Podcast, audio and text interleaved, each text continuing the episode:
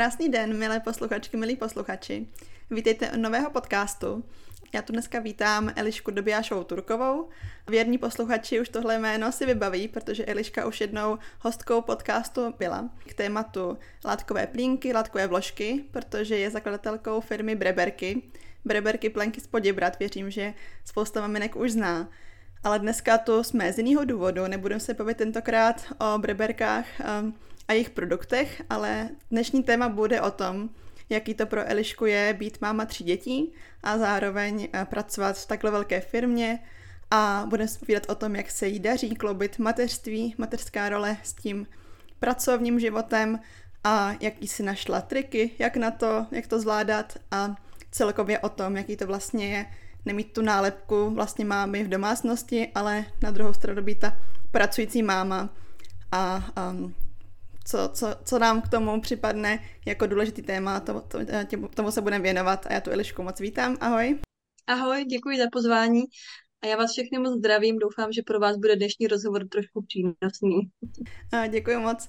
Já se vlastně aktuálně i docela zajímám o různé možnosti, jaký to je, jak to ženy mají, protože sama jsem vlastně mámou dvou malých dětí a začala jsem před půl rokem pracovat a to téma toho kloubení vlastně té seberealizace a práce s tím být ale zároveň mámou a zvládat i péči o domácnost celkově, o ty děti, tak je to oříšek a je to o tom to průběžně vždycky ladit a ptát si, jak to máme, jak to dělat co nejlíp, takže mi přijde super povídat si s ženama, který v tomto jsou stejně a navzájem se inspirovat. Tak já bych rovnou začala tím, jestli nám můžeš říct tvoji situaci, jak vlastně máš tady děti a jak aktuálně vlastně funguješ v tom schématu pracující máma.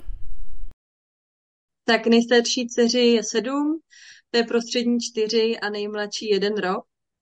My vlastně, když jsme spolu natáčeli poprvé, tak mám pocit, že to bylo docela čerstvé po porodu.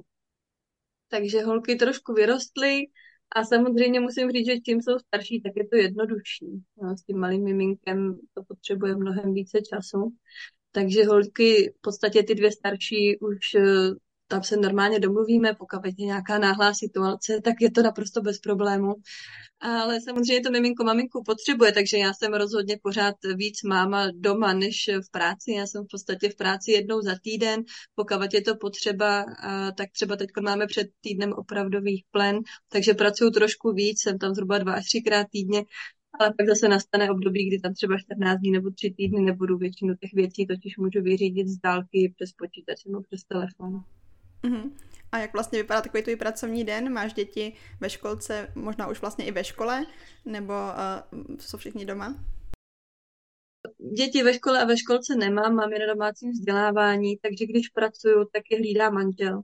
Manžel už pracuje u nás ve firmě teď třetím rokem, takže se prostě vyklídáme, vyklídáme, střídáme se, buď má on nebo já. Musíme se domluvat samozřejmě dopředu, aby jsme vzájemně si vyladili schůzky a i nějaké ty povinnosti ve firmě někdy jako třeba teďkon potřebuju přesně čas na rozhovor, takže manžel je s dětma u kamarádů, je prostě večer, takže na dvě, na tři hodinky odjedou takhle. Jak se vlastně vyvíjela ta tvoje role? Věřím, že asi před um, dětma si byla naplno ve firmě, na plný úvazek, no možná i na víc než plný úvazek, když uh, člověk má vlastní firmu, tak to asi uh, je potřeba trávit tam víc času. A jak vlastně se to měnilo s tím, uh, jak přicházely postupně dcery? Tak já jsem firmu zakládala, až když jsem byla těhotná s tou první dcerou.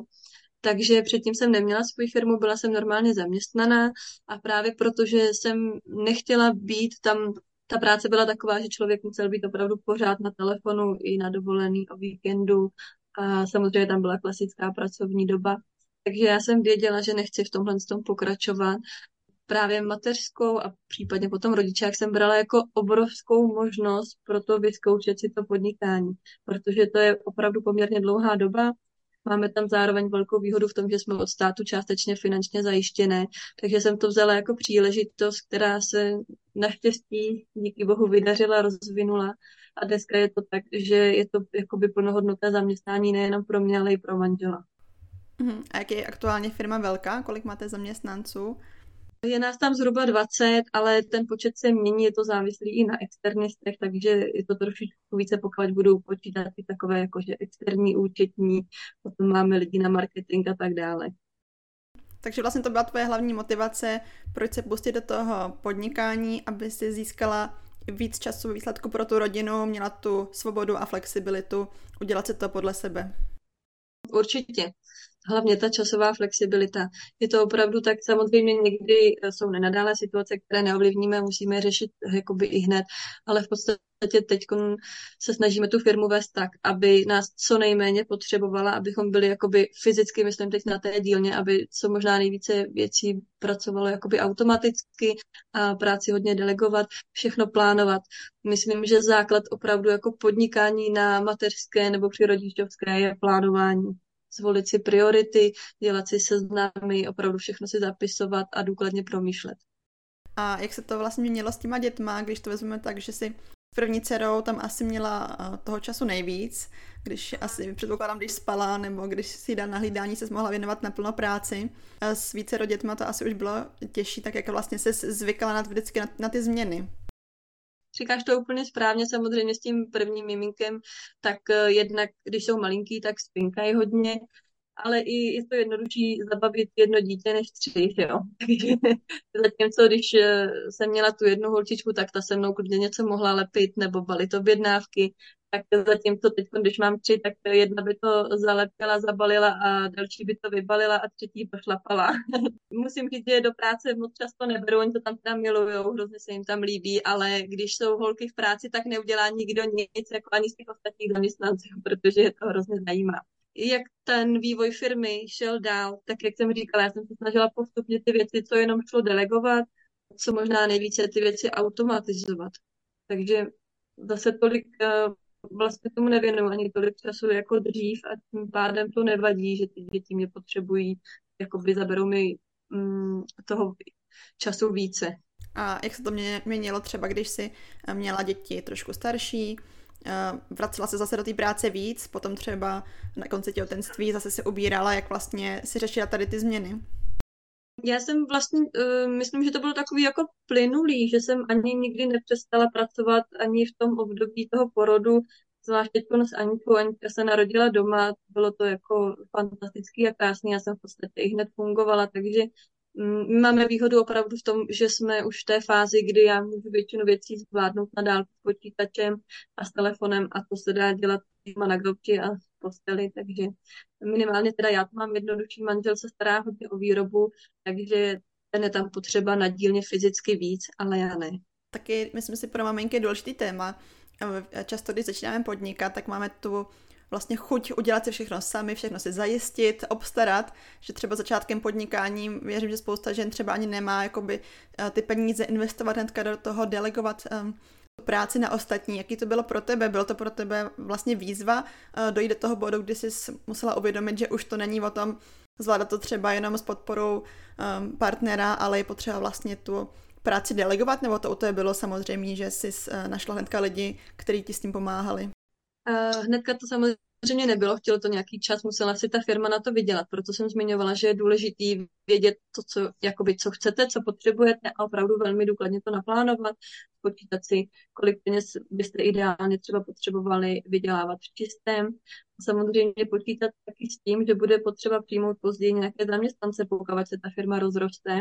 A velmi důležitý bod v tomhle bych eh, řekla, že, je, že když pracujete ve své vlastní firmě, tak pracujete velmi poctivě, velmi rychle, velmi efektivně a nemusí to tak vždycky být u toho zaměstnance. V podstatě se říká, že eh, majitel pracuje za dva až tři zaměstnance, takže na to pozor, to když eh, vy si spočítáte, přemýšlím nad, nějakým příkladem, ale tak třeba dejme tomu expedici balíčku, že jste schopná za tolik a tolik času zabalit tolik a tolik balíčků, takže by vám pak měl stačit třeba jeden zaměstnanec, tak eh, nemusí to tak vůbec být, takže opravdu za mě velmi důležitý plánování. No a uh, já jsem teda, uh, tím, že jsem byla na té rodičovské, tak jsem měla stálý příjem od státu. Takže jsem si do začátku ani nebrala moc peněz. Jo. Vlastně v podstatě všechny vydělené peníze, které jsem měla, tak se investovaly zpátky do firmy, čímž byl ten chod a růst trošičku urychlený.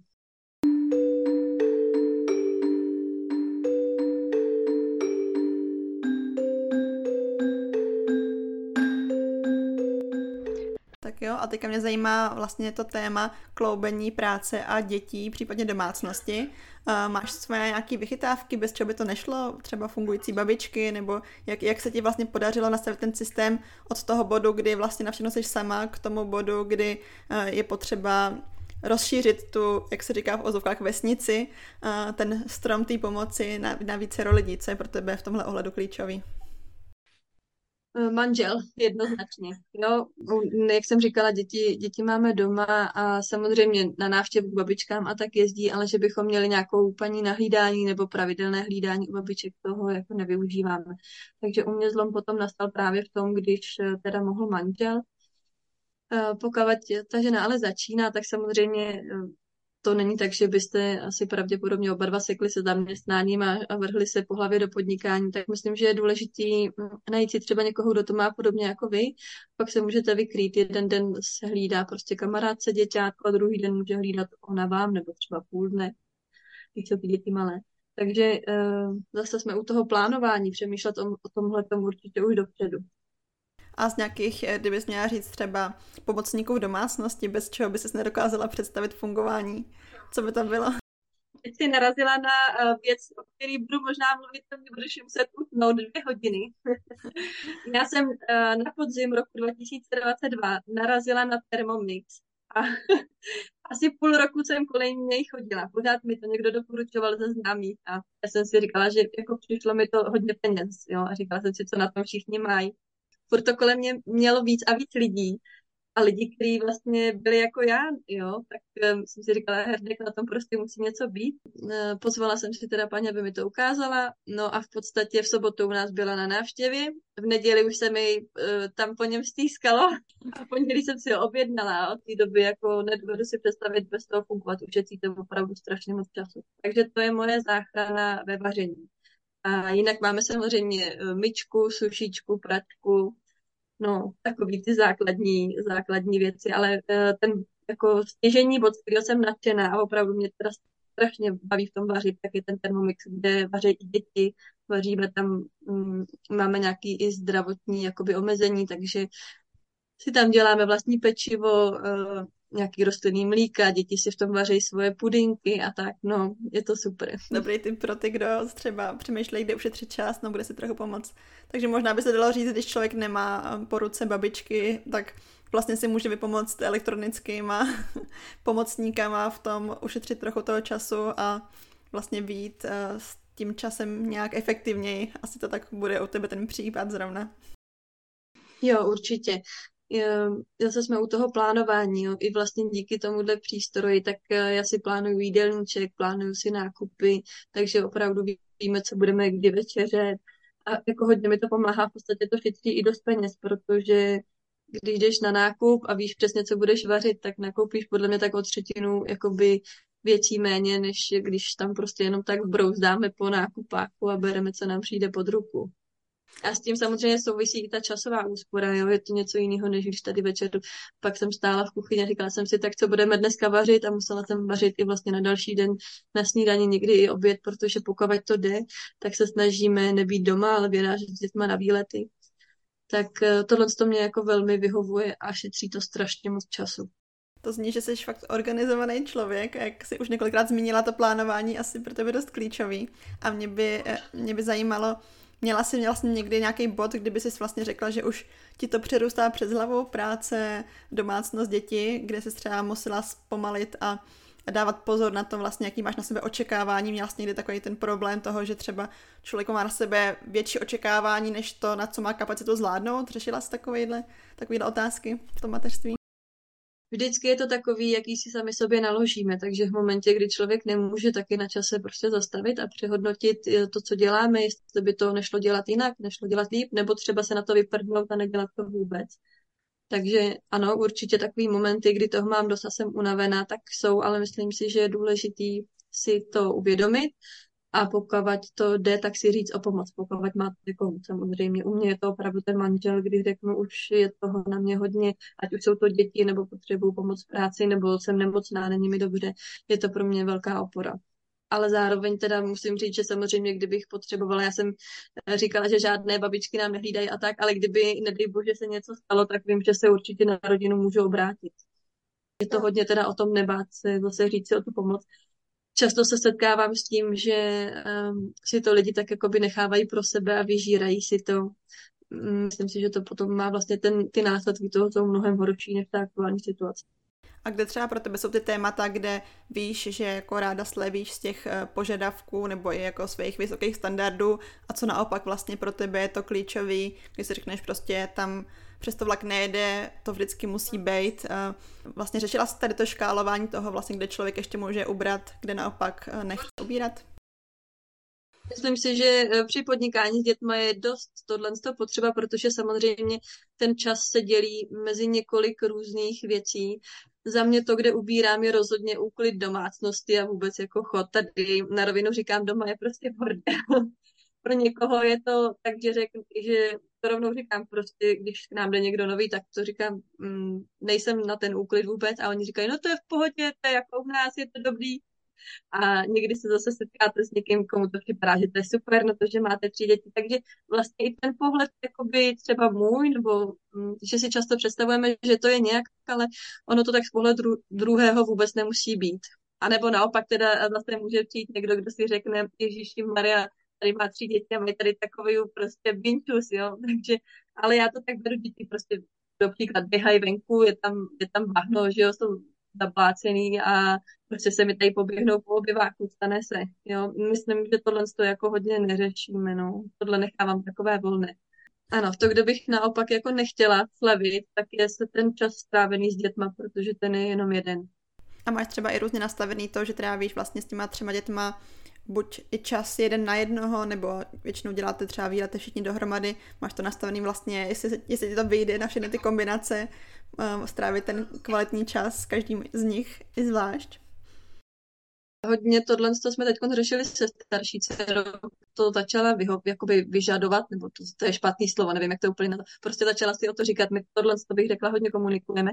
Ty mladší dvě to tak nepotřebují a ta nejmladší teda naopak zase, když jsem s ní někde sama, tak pořád se ptá, kde jsou ty dvě ségry. Ta Emička nejstarší, který je teda teď sedm, tak ta se ptá, kdy budeme mít právě den jenom spolu pro sebe a vždycky si to naplánujeme tak, aby Martin, manžel, teda si vzal ty eh, dvě holčičky a já jsem měla emu samotnou a snažíme se to dát si třeba nějaký výlet. Já jsem říkala, hm, naposledy jsme měli holčičí den, tak jsem jí vzala poprvé vlastně se mnou na nákup, že budeme nakupovat oblečení, takhle, jako takovýhle holčičí nákup. A byl to totální propadák, vůbec jí to nebavilo. Takže myslím, že teď to budeme muset vymyslet zase trochu jinak. Netrefila jsem se zrovna, no.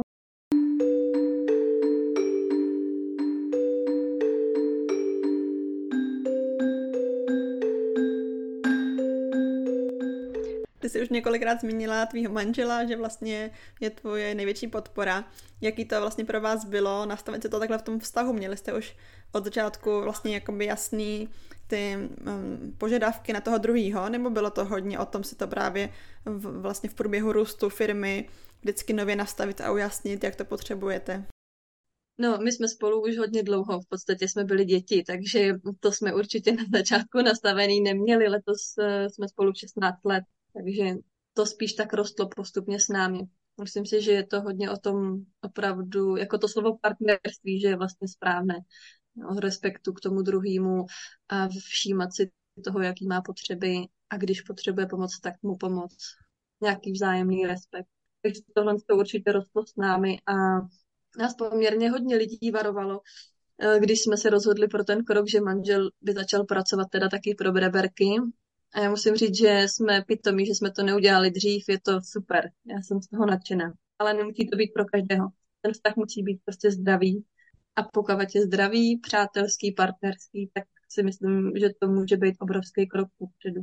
A kdybys měla třeba vypíchnout právě jako nějaký typy pro ostatní posluchačky, který třeba jim přijde těžký vykomunikovat to s partnerem, tak jak vlastně pojmout to téma té komunikace v tom vztahu, protože pro spoustu maminek to může být vlastně ta výzva vlastně ukázat tu svoji slabost, že to všechno nezvládám, že často třeba se setkávám s tím, že ty maminky chtějí být vlastně pro toho partnera, ty, co skvěle fungují, co skvěle navařejí, co se skvěle postarají, aby vlastně on měl ten komfort. Um, pro ty bych řekla, že může být oříšek vlastně prolomit tady tu, um, tady tu bariéru toho být uh, ta dobrá žena, třeba jak bych poradila vlastně se pustit do toho, do té otevřené komunikace. Já myslím, že tohle je práce pro oba dva, nejenom pro tu ženu. A dneska se dá i vůbec na internetu najít spousta zajímavých seminářů na tohle téma. Nemyslím si, že já jsem zrovna k tomu úplně dobrá na nějaký takový ty psychologické rady, ale každopádně prostě základ je ta komunikace a myslím si, že um, říct to na rovinu je to nejlepší, co může člověk udělat. V klidu, promyslet si to dopředu, pokusit se odstranit od toho nějaké emoce, pokud už je to třeba jakoby náročnější situace. Někdy někomu pomáhá, když jakoby s tím partnerem nemluví napřímo, tak eh, ale napíše mu třeba dopis. Může to být taky cesta. Ale tohle to bych řekla, že bude hodně záviset jakoby na té konkrétní situaci v rodině, jak je nastavený ten vztah a co konkrétně jakoby ta žena by třeba potřebovala, že by potřebovala pomoc. Tak jo, děkuji. Um, mě by dál zajímalo, když vlastně vidíš sebe jako tu pracující maminku, setkáváš se třeba i s ženami, které jsou vlastně ten opak, že jsou maminky třeba šest nebo více let na mateřské a vlastně stačí jim to, jak vlastně je tam um, tady ten vlastně pohled na tebe, která hnedka skoro po, po porodu uh, pokračovala s prací, uh, zažila si třeba vlastně nějaké nepochopení ze strany takovýchhle maminek, nebo naopak je i pro tebe důležitý vlastně ukázat, že to jde i vlastně s tou prací a, a ta žena nemusí vlastně se izolovat na 6 let z toho dospělého života a být doma jenom s těma dětma. Já se popravdě s takovými ženami moc nepotkávám. Je to jednak tou komunitou, s kterou jsem jakožto v obchodním vztahu, ale zároveň dávám taky, mm, jak to nazvat, nějaké marketingové konzultace. A většina mých klientek jsou právě takhle ženy, které začaly vlastně podnikat v rámci materské nebo rodičovské. Takže já naopak musím říct, že se setkávám spíše s pracujícími maminkami, a to napříč jako všemi různými sociálními sférami, ať už jsou z bohaté nebo z chudé rodiny, a můžou to být vysokolačky nebo se základním vzděláním. Musím říct, že ve nás všechny trápí úplně to samé. Jsme především mámy. Mm, je to, ano, je to, je to hlavně tak organizace času.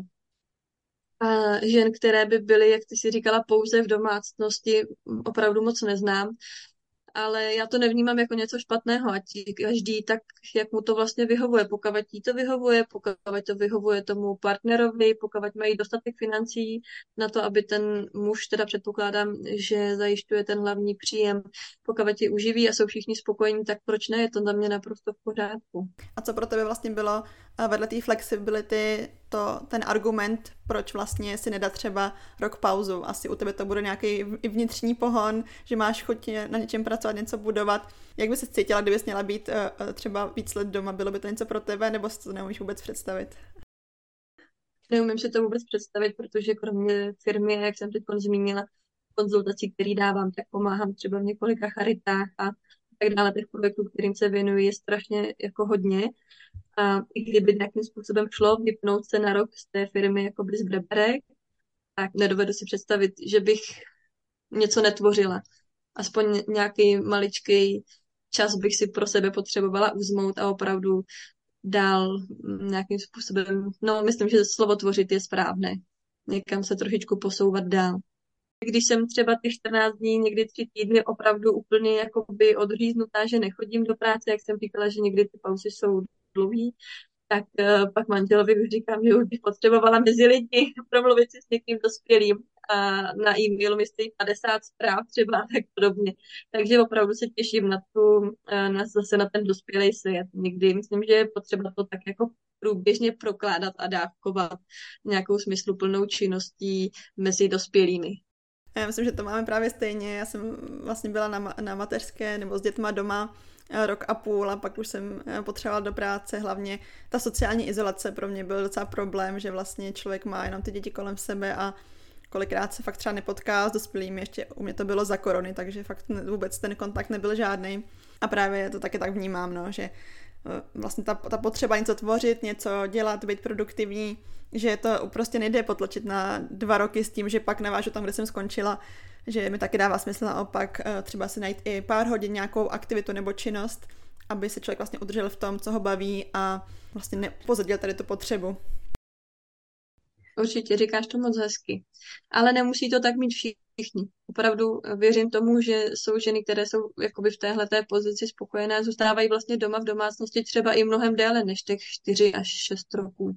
Myslím, že je důležité, aby jsme si každý našel to, co nám vyhovuje. Uh-huh. A jak vnímáš to nastavení v Česku? Tady vlastně je ta tříletá, ten tříletý rodičovský příspěvek.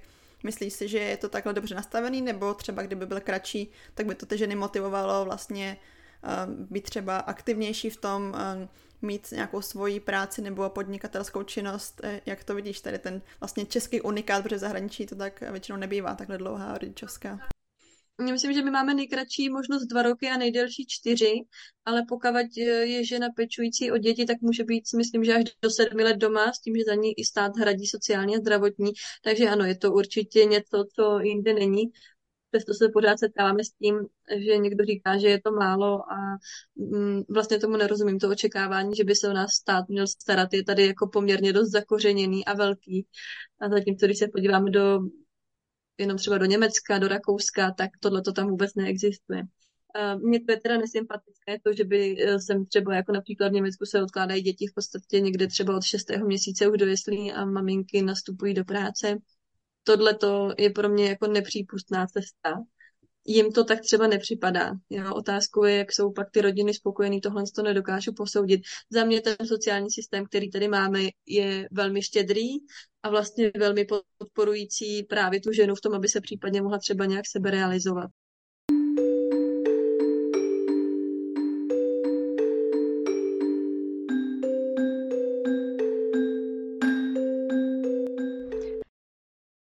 A kdybys eh, vlastně na závěr měla shrnout třeba pár tipů pro maminky, které se rozhodují, jestli začít podnikat, takhle třeba, když jsou tři roky doma. Ty jsi zmínila, že i děláš konzultace, takže jaký bys eh, to shrnula do pár bodů, jak začít? No, jak jsem tady říkala celou dobu, plánovat, plánovat, všechno si důkladně propočítat a promyslet. Samozřejmě bude se to lišit od toho, eh, jaké má ta žena zázemí, jaké má třeba finanční možnosti, jestli je třeba ještě na mateřský nebo už na rodičáku, protože se od toho potom eh, odvíjí odvody státu, ale a v jakém třeba oboru chce podnikat, jestli už má nějaký podnikatelský plán, tohle je spíš asi na nějakou jakoby soukromou konsultaci, ale opravdu asi ten základ je hodit si všechno na papír, napsat si, kolik by ta žena potřebovala vydělávat, jaký je její plán třeba na dva roky, na pět let, kam by ta firma měla vyrůst, spočítat si všechny náklady a velmi často se setkávám s tím, že ty ženy v podstatě na začátku počítají s tím, že nebudou mít žádnou výplatu.